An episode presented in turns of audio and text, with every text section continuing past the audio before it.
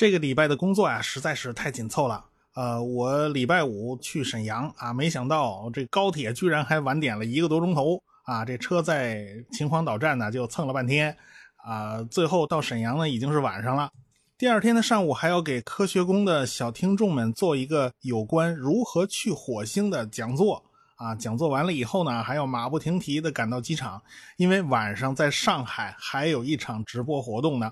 我必须坐飞机赶场子赶到上海，所以我祈祷啊，最好不要飞机晚点呢。啊，谢天谢地啊，下午四点多钟从浦东机场走出来了啊，这可以赶上晚上的直播了。因为活动安排的实在是不太凑巧啊，太密集了。呃，周末的节目我肯定是没有时间做了，只能顺延到下一周。不过我可以把我在上海直播的录音呢，先放给大家听听啊，解解馋。啊，因为是现场发挥啊。不可能像在自己窝里写稿子、录音那么充分，我呢也还 做不到出口成章，所以大家啊先凑合着听吧啊，您包涵。以后这类直播节目的录音呢，我都会陆续整理好放出来啊。对了啊，最后还是要吆喝一下，还是要希望大家踊跃购买我的医学史专辑啊，这事儿还是要吆喝的啊，广告总是要做的啊。Hello，大家好，现场的观众朋友与金球前的网友们，大家好，欢迎在每周一到周六的晚上七点钟如约来到我们的望江易遇见直播间。那么这一周啊，是我们这个科普系列直播的最后最后一天了。那么今天做客我们望江遇见的嘉宾依然是这个著名科普作家、职业自媒体科普人吴金平吴老师，欢迎吴老师。大家好，大家好。好，我们知道这个吴老吴老师要不要跟镜头前观众也打声招呼？镜头前呃，不是观众，呃，你 你们好。我我们知道那个吴老师也特别辛苦，上午刚刚从沈阳飞机飞过来，特别特别辛苦。然后我相信现场有很多也是知道我们吴老师节目的人，所以现场专程过来听的。然后我们知道这个吴老师的平时他的这个科普或者说他传播科学故事的风格是特别善于用评书式的风格来给大家讲科学故事。所以我们在节目一开始，我们就请吴老师给我们用这种评书式的风格，给大家讲一讲一小段故事，好不好？好，呃，也也谈不上评书式风格故事吧，就我只能讲一下，呃，我们今天讲的这个这个内容呢，就是跟第二次工业革命、跟电气时代是有关系的。呃，我讲一个，呃，可能大家想不到啊，就是爱因斯坦跟这个第二次工业革命，他的命运是是息息相关，而且是捆在一起的。呃，我们去关注一个时间节点，一八七九年，这一年，啊，爱因斯坦出生，然后呢，这一年是爱迪生发明电灯泡的日子，就是说他在十月份，大概他研究了很长时间，试验了很多材料，最后他搞定了长寿命电灯泡，可以烧四十个小时了，他就准备好材料，夹着包就去申请专利了，就在他夹着包申请专利的这个过程里面，这几天里面。在英国大洋彼岸，就是说，在那个呃著名的电学宗师麦克斯韦，一一八七九年这一年去世，这时间上非对的非常紧。你看，麦克斯韦去世，他物理学上的接班人爱因斯坦出生，然后今年这个爱迪生发明电灯泡，这三个人时间上是是捆在一起的。我们再来数一数，一八七九年有哪些人出生啊？陈独秀是这一年出生的。哦，是的。你明白吗？那你一一听陈独秀，你就知道，哎，那是个什么时代？好像光绪皇帝比他大不了多少。那那年是大清光绪五年，光绪皇帝十足年龄八岁。也就是说，如果光绪皇帝很能活的话，他比爱因斯坦也大不了多少。还有一个人，他官方日期生日写的是一八七九年出生的，但是有人不信，去他们家那个村里的教堂里面翻出生日日期那个卡片。翻了半天，发现他一八七八年出生的，一八七八年出生的这人是谁呢？是斯大林。嗯，你明白那是一个什么时代？就是哦，这几个人是一起出生的啊。嗯，好，那么爱迪生跟爱因斯坦他们俩其实井水不犯河水，但是他们俩是有关系的，因为爱迪生他们家是开电器公司的，因为呃呃，爱迪生他搞出电灯泡嘛。这一下把这个等于是个杀手级应用，把整个这个市场给点着了，无数人就开始研究电气工程啦、照明啦、电力线设置啦，什么电力这些这些行业全部都展开了。那个时候，这个电力的这种，反正沾电的基本上都是投资的热点。就变就像今天互联网、互联网加、移动互联网这样，都是个热门。结果，爱因斯坦他们家在德国就是专门搞这种电气工程的。他父亲是工程师，他叔叔是工程师，然后开了一家很小的作坊，叫爱因斯坦电器公司。后来发展到两百多人的规模。所以，爱因斯坦他从小就是在电器工厂里面摸爬滚打跑出来的，就就就长大的，是这么个人。但是他在上中学的时候碰上一件事儿，就是说当时慕尼黑市说我们要搞个城市亮化工程啊，我们都用那个煤气灯啊，这不行，煤气灯这玩意儿天天要是一个人一个人去点呐，这个不行，我们要改成全部用电气化照明。电气化照明的时候，有一堆公司在竞标，爱因斯坦电气公司，我是本地的啊，我是地头蛇，跟他竞争对手 AGE 公司，就是爱迪生公司在德国的。分公司，西门子公司，还有舒科特公司，这几家公司竞标，最后是爱因斯坦电气公司这个地头蛇居然输掉了，嗯，输掉了这场这场竞标。这几家公司当时都是已经是电气电气工程行业的龙头，就是就非常牛的这种公司了。如果你设想一下，如果爱因斯坦电气公司要是竞标成了，爱因斯坦可能这个人的命运就不一样了。因为他们家竞标没成，所以他们家工厂就维持不下去了。他们家最后在意大利的北部还有一点点业务，结果他们家呃老爸老妈叔叔呃连他妹妹一起搬家去了，去了呃米兰，在米兰那边还有个小工厂还可以维持，结果一家子都去了意大利，就把个爱因斯坦剩在了慕尼黑，说你中学没有读完你不能走，为什么？因为他们家买的是学区房。他那个他那个学校特别好，那个那个路好像是叫啊路易波德中学吧。他那个那个中学当时是德国非常好的中学，但是爱因斯坦跟这个中学恨得要死。他觉得在德国上学就像每个人屁股后头拧了个发条一样，就是循规蹈矩、遵守纪律、刻板严谨，跟他这种人完全不是一路子。结果他居然就在老爸老妈不在的情况下，他自己自作主主张什么开什么。什么一系列假证明？什么他他想放弃德国国籍，因为他再不放弃德国国籍，他要服兵役的，他要登记兵役了。就是说，当时所有德国人，你到一定年龄，你就必须参军。他不干，他不愿意，他觉得这个这个当兵的简直是脑袋后头插了根电线一样，是个机器人，没没自己思想，所以他不干，他就擅自做主，最后事情还败露，结果被他们学校给开除了。然后他自己很开心，唱着小曲儿，买了张火车票就去了米兰，把他们家愁的呀，愁坏了。你怎么怎么回事儿？就是说，因为他们家全家人搬家去了米兰，就是说他在那个竞标失败嘛，就引起了连锁反应，然后才给了爱因斯坦这个机会，说他呃他不再不好好上学了。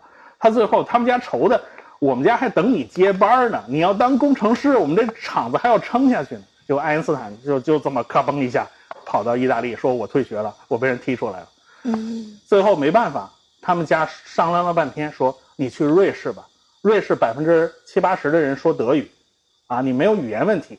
然后你去那边考苏黎世呃联邦工业学院，那个学校只要你考分够了，不管你上没上过高中，只要你考进去，人家就收。所以他才去了苏黎世工学院。这就是爱因斯坦他这个命运跟这个。这个电气工程，它灯泡这些东西都是连在一起的。但是爱爱迪生这这这，他也不可能知道妈自己做了点什么事情，妈跟跟爱因斯坦这个命运还能捆在一起。但是世界上所有的人之间，其实都是相互关联在一起的。老师，您刚才讲了一个这个爱因斯坦故事，我们刚刚听大家都听得也非常入迷，而且您能把这个人的人的生平经历，不管是他人生当中哪一个阶段经历经历了一些什么具体的事情，全部都能够讲出来。您是怎么样做到的？看他传记吗？就就那么就那么细？对他好多好几本传记上都有。就爱因斯坦这个人很有意思，他他有一个同事也要被被博伯尔尼专利局辞退，就是被人开了，因为他呢老是帮人家去干活，结果自己的工作没有好好完成，要被要被局长给开了。结果爱因斯坦还写封信，他面子大，说求情千万不要把他开了，就这么个有情有义的人。老师，那我们今天就不讲讲灯泡嘛。然后其实关于灯泡的发明者，大家其实一一直都有争议，包括其实我们在呃上学的时候课本上跟我们其实比较模糊这个概念，就是说这个爱迪生发明灯泡，但是其实具体当中灯泡的发明者，其实我感觉这个过程还是很复杂的，是不是？能不能给我们稍微简单的说一下？是是这样，就是我们要明确一个概念。我们现在总是说这个是谁谁谁发明的，我一讲我国古代四大发明，你看这都是中国人发明的，但是实际上呢，我们要强调一个一个观点。呃，就是当时给爱迪生他们打专利官司的那个律师啊，那些人都说了，你要去挖坟头，你从古罗马的墓里面说不定挖出来，你就发现很多人他已经发明过了，只是这个发明发明出来以后，他没个屁用，他没法流传，因为一个发明，它要能够广泛流传、被广泛应用，它其实是要社会基础的。它不是说我纯粹奇思妙想就能就能成型的。嗯，如果爱迪生他发明一个电灯泡的没有电的话，它有个屁用呢？所以它一定是跟这社会是联系在一起的。啊，所以爱迪生他当时呃，在他以前已经有人发现了，通了电的东西会发热、会发光、发亮，这个早就发现了。啊，而且呢，像英国的斯旺当年已经做出来了白炽灯，就说我能点亮一段时间，跟他的方法呢也都差不多。而且呢，他们申请专利的时候都是都都知道我要做什么呢？我要做一件事情，就是走自己的路，让别人无路可走。每个人申请专利的时候都是这么想的。所以，爱迪生也好，斯旺也好，他们都把自己的发明拆成了十几个小专利，什么零七八碎的事情都能申请个专利，然后这样层层叠叠的组成了一道网，别人想穿想碰就别想。结果，结果斯旺没有钱。有有时候他们有个专利保护期，你交了多少钱？说在这段时间内我保护你，要是在这段时间内你没有把钱给续上，这专利我就不算。结果斯旺就出这毛病，还有好几个人也是出这毛病，包括电话的发明者也是出这毛病。结果斯旺呢，就是在英国申请了，在美国没申请，啊，结果后来两边又打架，打架最后最后两边是握手言和，呃，爱迪生说。啊，我跟你在英国组一家合资公司，你拿一半，我拿一半，怎么样？你入股吧，咱们就别打这专利官司了。所以其实他是找到了一个新的方法，然后让这个这个灯泡更加被广泛的利用。是，他就完成了几个工作，他完成了一个系统工程，就是说我灯泡要有灯座吧，我要能换吧，嗯，要烧坏了能换吧，我要能收电费啊，我是按流量收费啊，我还是包月呀？我这要想好的呀，后来爱迪生决定我按流量收费，就是按用电量来收费。按用电量收费，你你你得有个电度表呀，否则我怎么收呢？当时他弄了一个非常非常奇怪的电度表，他是拿一块铜片扔在里面，然后呢一通电，你如果有电流通过，它会电镀，就这金属会沉积在这块金属表面。嗯，然后呢过一段时间把它捞出来，然后称一称。重了多少？这就收电费了啊！所以他这个收电费的方法没人用，最后大家干脆就数你数你们家灯泡吧，一二三四五，你们家五灯泡，啊五个灯泡收。他最后收电费的工人都是简化成这种方式的哦。所以其实他是。爱迪生可能做工作更多的是他把这个电灯泡发明的周边一系列怎么样用电，包括怎么传输、怎么开关灯泡、什么收这个电路表。它那个电路表，它里面两个硫酸放硫酸的瓶子，还有挂了一个铜板，放在上面一个架子，下面还一小盒备用灯泡放在里面。它怎么放在家门口等等，然后还要进去家家户户拉线。后来他就在珍珠大街设了一个发电站。开始呢是两家大富豪找他。一家叫范德比尔特，一家叫杰皮摩根，这都是他的投资人。嗯，然后这两家说了：“哎呀，你你这个灯泡，先给我们家装吧。有钱人就是这样，所有高科技产品都是他们先享受的。然后两家都装，然后呃，范德比尔特他们家老太太受不了了，就是说你怎么地下室弄得跟打雷似的，一天到晚那个机器响起来没完，啊，还还动不动就着火，不行。但是杰皮摩根他们家。养了一个电工班子，专门修这套电器。嗯，他们家也在离得很远的一个马厩里面安装了一套发电机。嗯，结果杰那个杰皮摩根他们家真是真是对新鲜的东西真是爱不释手，他居然能养一个电工班子维护这套东西。后来是结果这两边开始装的时候还还争呢，谁先装谁后装是吧？后来拆的时候，范德比尔他他他们家说拆拆拆拆拆，这不要了不要了。所以反映出两个投这个大富豪啊，投资人对这种高新技术的态度完全是不一样的。嗯，结果就在那一天，就在那一天，范德比尔特他们家说你给我拆喽走，然后还有一个地方要修什么东西，呃，结果爱迪生把手下人全派出去了，结果还有一艘船上给他打了个电话来说，我船上就是你们家安的照明系统，现在出问题了，那你找谁来修？结果爱迪生实在派不出人了，结果有一个人瘦瘦高高的，留个八撇胡子，叭出现在他面前，说我是从法国分公司来的。呃，爱迪生说你看了看，说这人你你你会修修电器吗？他说会啊，那船上那事儿你去。这人就是特斯拉啊，是他手下的员工。哎，我觉得把这些故事串起来，两简直还挺有意思的。对，他都是一个一个故事。后来特斯拉就是跟他闹嘛，就是两边最后闹掰了嘛，就自己跑了。我们今天也是讲的从灯泡发明到水电站，我觉得这个这个包括您刚刚讲的刚刚一系列的人物串联中，让我们觉得这个时间节点，包括您刚开始讲的这个故事，感觉这些人物关系，包括在历史当中都是非常重要的。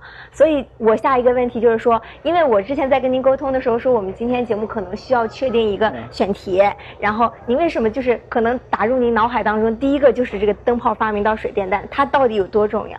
因为就是我们知道，第二次工业革命就是以美国这儿为开端，就是美国、德国这些开始第二次工业革命了，就是全面进入了电气化时代。嗯，这电气化时代有个什么特点呢？就跟第一次工业革命蒸汽时代是不一样的。蒸汽时代只能用到工厂里，你比如说弄个蒸汽机，你把什么东西给推转起来了，嗯嗯，只能用在工厂里。但是电气时代，电流、电线是可以深入到千家万户的。它改变了每个普通人的生活方式，嗯，全都改变了。到第三次信息革命的时候，实际上是在电气时代的基础之上完成的一次升升级和飞跃。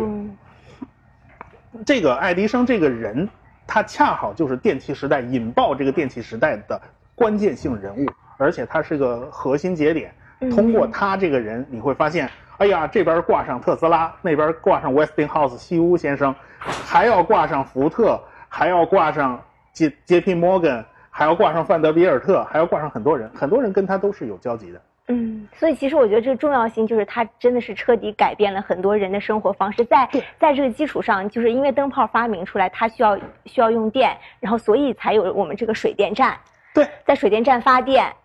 所以我想问一下，您那个水电站的发发电的原理是什么？从灯泡发明到水电站这个过程当中，它中间它是有一个怎么利用这个电的？它是有一个逻辑过程的。嗯，就是说，像爱迪生他开始就是说，像范德比尔特他们家或者是杰皮摩根家都是自己有电工班子，甚至是自己有发电机，但是你不可能要求每家每户都都这样做。嗯嗯嗯嗯。所以呢，呃，爱迪生就在纽纽约曼哈顿的那个珍珠大街设了一个城市中心电站，啊，它。覆盖的几里地的范围，它还是可以覆盖的。再拉线拉的再长，它那个电就衰减的太厉害了，就不行了。嗯，所以它就它的模式就是说，我要建大量的城市中心电站，就像现在我们手机的基站一样，隔三差五就来一个，隔三差五就来一个。这样的话，往往千家万户送电就可以了。但是很多人说这样不行，就说我要用。呃，一个城市里面的核心，我在郊外放一个电站，要给一个城市供电，而不是城里面到处撒点儿，像基站小小的那个基站的点。这个时候就出现技术纷争了，你用哪个方式，哪个方式更好？后来就是西屋电器他们提出，我要用交流电，要用交流电，因为交流电可以用变压器把电压升得很高，升得很高以后，我就可以更更低的损耗向千家万户供电，所以他们两个就简直是。你建一家直流电站，我就建一家交流电站，然后就拼命开始开始烧钱啊！就电流大战就从这儿引爆的，然后电流大战的高潮阶段就是到尼亚加拉瀑布建水电站。嗯，那是一个那是一个巨大型的水电站。对，这个电站要往三十英里以外的布法罗就水牛城供电，这三十多里地你怎么办？当时爱迪生是完全没有这个能力的。当然了，后来爱迪生被踢出去了。嗯嗯嗯，因为当时很多公司在第一排第一的、排第二的、排第三的都在打专利官司，在做广告，互相攻击。后来摩根不是有钱嘛？嗯，他是恨不得撬动美国的金融寡头啊，可可以说，他说这样不行，你们一天到晚的。打专利官司，一天到晚的做呃在报纸上做广告，互相骂对方，这个钱等于是白白花到了律师楼里，花到了报社。我如果把你们全都合并成一家公司，你不就不打了吗？嗯，所以他就是这么干的。但是爱迪生，他他不干呢，他这这是我的公司，你怎么能这么干？后来一声不吭，你资本资本发威就是这样，把人踢出局，二话都不说的。嗯，结果爱迪生自己就被踢出去了。然后他把爱迪生通用电灯公司等等一系列公司，第一、第二、第三，妈全合并了。合并了以后，起了个名字叫通用电气公司，啊，一直存续到现在。开始是西屋公司和通用那个爱迪生公司在打，后来后期就是西屋公司和通用电气公司在打。嗯，后来两家呢也不再坚持什么直流电交流电了，双方都都拿自己最好的解决方案去竞标。有的时候最最后这家电站实际上是各各拿了一部分，也不是每个人拿完全的。嗯。所以其实我我可不可以这样理解，从那个灯泡发明到我们那个水电站站的利用，其实包括您刚刚讲的一个就是公司的纷争，最后决定了一家公司最后独立的存在了，是不是？其实这个过程就是我们这个人类从灯泡到水电站的这个过程，就是一个人类向前不断推进发展，利用电，利用这个发电，然后利用这种我们的这个发明也好，资本也好，整个运作就是推进的一个过程，可不可以这样子理解？呃，说的哲学化一点嘛，就是矛盾的此消彼长，推动着事物的向前发展。嗯，它总是有矛盾有竞争，在他们矛盾和竞争过程中，不断的这个事物就会发生变化。嗯，像呃像尼亚加拉瀑布，它有个天然的好处，就是说两个湖，一个是那个就是说呃伊利湖这边，它要低上几十米，甚至是上百米。嗯嗯，所以呢，他们那边就不用建坝。这边是湖水很高，它跌下来是吧？纯天然，纯天然。它只要在旁边开了条河道，然后在这儿布置发电机，让水冲下来就行了。所以后来在尼亚加拉瀑布边上有一串的工厂就近使用它的电。我不要你传输，我不要你传那么远。而且最开始是用它的电力，不是发电的，是磨面粉的，是干这些什么搞羊毛啊什么乱七八糟。呃，当然现在这些工厂全部都拆光了。我觉得纽约州。可能如果不拆的话，这一定是自然与那个那个文明的双遗产。它拆了，全拆光了，拆的一一点遗迹都不剩了。它完全恢复了原来的自然景观，所以现在就是尼亚加拉瀑布就是世界自然遗产。不过我我去美国玩的时候呢，去了一个没人去的地方，就是往瀑布下游走了八公里，在那儿有美国的两座大坝。美美国一座，加拿大一座，就在河沿儿上，不是拦水啊，它在河沿儿上就可以了，因为它是从上游高处引水灌下去，它不需要把河拦断。结果这两国的大坝脸对脸，然后空中有有电力线过去，空中有电力线过去，然后他们就是利用水流的落差去冲那个发电发电机，冲下去以后就可以发电了。因为它它我们为什么要建个大坝把水位拦，就是为了把水位抬高嘛。人家那儿有个瀑布，天生不用你抬，所以它就比较比较轻松，它也不像长江啊那么夸张，啊，但是它这儿是一个完全的电力网。后来他们电力出故障，引起纽约停电，和乃乃至美国和加拿大大停电，都是这个电力网整个出了问题，嗯，导致的。所以那两天纽约市中心市中心可以直接看到银河，很多人没见过银河，那天看着以为是 UFO，就是这个电力网出问题了。老师，我觉得就您刚刚就是介绍的很多很多这个呃具体的一些事情当中，我们可以看到一些这个科学科学的这个一些思维出来。然后我就想问您，您是从什么时候开始做这种科普工作？因为其实我们刚才从最开始的故事引入，到最后我们聊到这个具体的灯泡发明到水电站，那最后就想跟您聊一聊这个科普行业这件事情。您是从什么时候从事科普工作的？我大概一三一四年吧，就这个这个时间段开始的，然后我那时候当时是怎么样进入他进入这个行业和领域的？呃，憋了一肚子话想说，憋不住。嗯嗯。啊，主要是当时，呃，汪杰呃他写过一本书叫《时间的形状》，是本畅销书。嗯嗯。然后呢，呃，他在老在办公室里。嘚瑟，你知道吗？中午拎过来，我给你讲讲量子力学是怎么回事 然后我听了实在烦，你，我觉得你这个太他，你你出本书还要校对，还要还要那个呃，哎呀，这个出版周期太长了。我所以还是我说话比较快，后来正好出了喜马拉雅平台，有人告诉我，哦，喜马拉雅是可以传音频的，哦，那我就说吧，我就开从开始就慢慢讲。嗯，第一次完全没有写稿子，然后发现自己在那胡扯，胡扯了半个小时，后来发现不写稿子不行。所以后后面每期我都是写稿子。嗯，那从您从您开始，您说一三年、一三年、一四年开始进入这个科普这个行业，包包括到现在是一九年，其实有四五年的时间已经过去了。那您觉得从刚开始您的受众是怎么样，到现在为止您的受众是怎么样？大家，嗯，从您那个受众的增长上面有没有，呃，可以可以对那个科普行业有一个发展，有一个就是大体的一个观察。我就是我。我为什么选择用那个比较轻松的？一第一个，本来我说话就是这个味儿的；第二个呢，说错了就没人跟我计较。你当相声听，你计较什么呀？你，就是就是这么样一个想法。后来发现呢，就听众呢开始有有些人发现听了好玩儿，就给我点赞，呃之类的，也是他们，比如说大屁股老鼠哈哈笑这样的，也算在喜马拉雅上名气比较大的了。好，看来也有人赞赏。但是那时候第一年的时候，粉丝只有九百多个，然后那一年我经经常说嘛，光棍节那天，然后早上一睁眼拿起手机看看粉丝数，幺幺幺幺，妈气死我，这是命注定的嘛。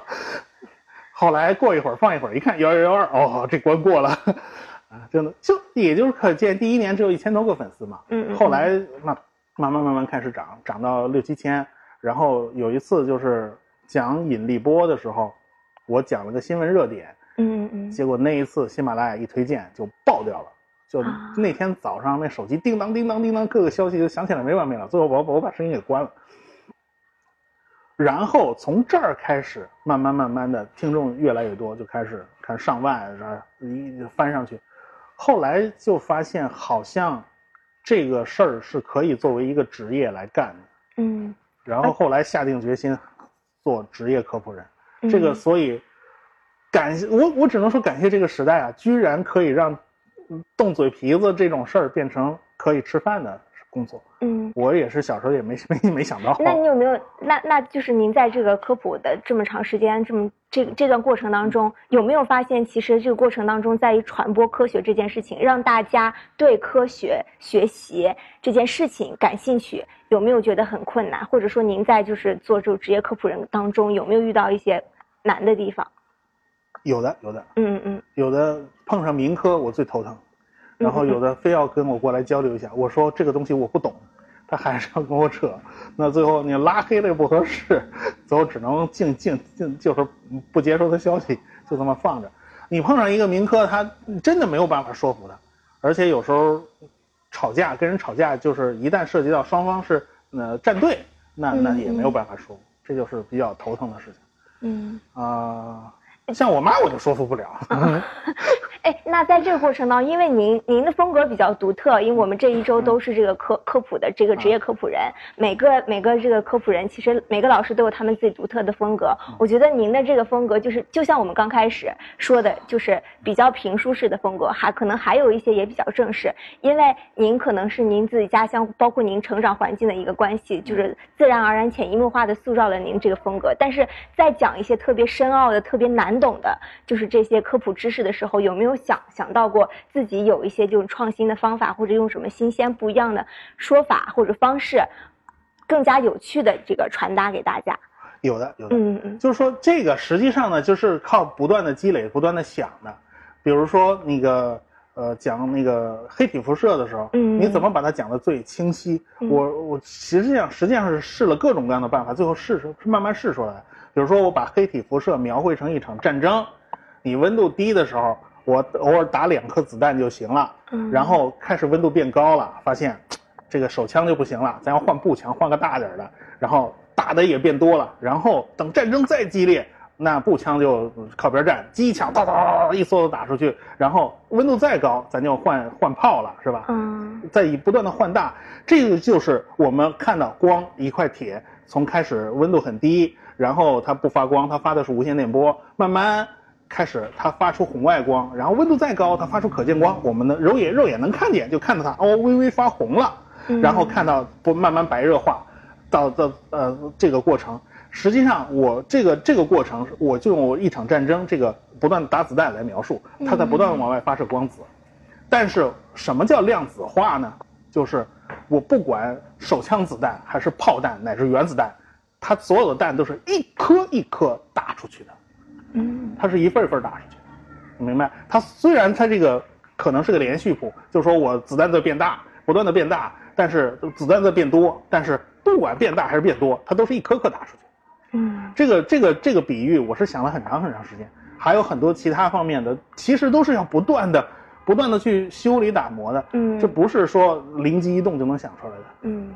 那其实今天我们是今天是我们这个望江一遇见科普直播的最后最后一天，嗯，然后你也是这个我们这一周的最后一个嘉宾。其实问一个比较宏观的问题，也是对前些天，包括对整个一周我们这个科普系列直播的一个总结吧。就是您觉得，就是我们目前国内的这个科普行业的这个现状是怎么样的？或或者说，我们未来通过我们怎样的努力，可以把这个。这件事情做得更好，让越来越多的人可以喜欢上这个科学知识，愿意，愿意不断的用自己的业余时间也好，或者小朋友从小做起也好，让他们的不断用这个科学的思维来思考问题。你觉得我们还需要再做什么样的努力？呃，就是尽量扩大这个范围，还有就是我我像我感觉嘛，做科普的那个主要的接受人群嘛。呃，一个是自己有了时间的，这正上班以后，他下可以呃有自己的空闲时间，比如说开车的时候啊，或者是晚上睡觉前啊，他可以听，这个是主要的一个受众。还有一些一些就是小朋友们，今天来了很多的小朋友们，是吧？但是小朋友们我感觉，因为今天上午在沈阳科学馆嘛，就是岁数小一点的比较多，岁数大一点的就没有时间再来听科普了。都去上什么补习班啊？要不就去考什么？呃，就是，呃，主要我就希望他们再能多一点时间去关注一些这些呃这些兴趣爱好吧。这是我自己的一个希望。但是我们也要去努力，就是努力把所有的呃这些知识能够传送到各个年龄段的呃人的，就是让他们获获取获得这些知识，获得这些个呃能够很方便。而且很愉快，这是我要做的事情。嗯，好的，谢谢那个吴老师今天做客我们的望江遇见直播间。其实从吴老师最后说的那几段，我我大概总结出来这么几个方式：一个就是我们要善于利用现在的多媒体的方式，对，然后各种各样的方式，包括像科技馆的讲座，包括我们自媒体，包括像我们今天望江遇易遇见这样一个网络直播的平台，是，我们要多多利用一些平台，然后在这些平台上扩大我们的受众，让大家对科学认知这件事情有一个更好的群众基础。其次就是希望小朋友们。除了我们要好好学习之外，得多利用、多抽出点这个自己的时间来听听科普，听听这个我们吴老师讲故事，其实还是挺有意思的一件事。对，好，那就是我们今天望江遇见的全部内容，我们下期节目不见不散，拜拜。拜拜。好呀，谢谢吴老师，我们来合个。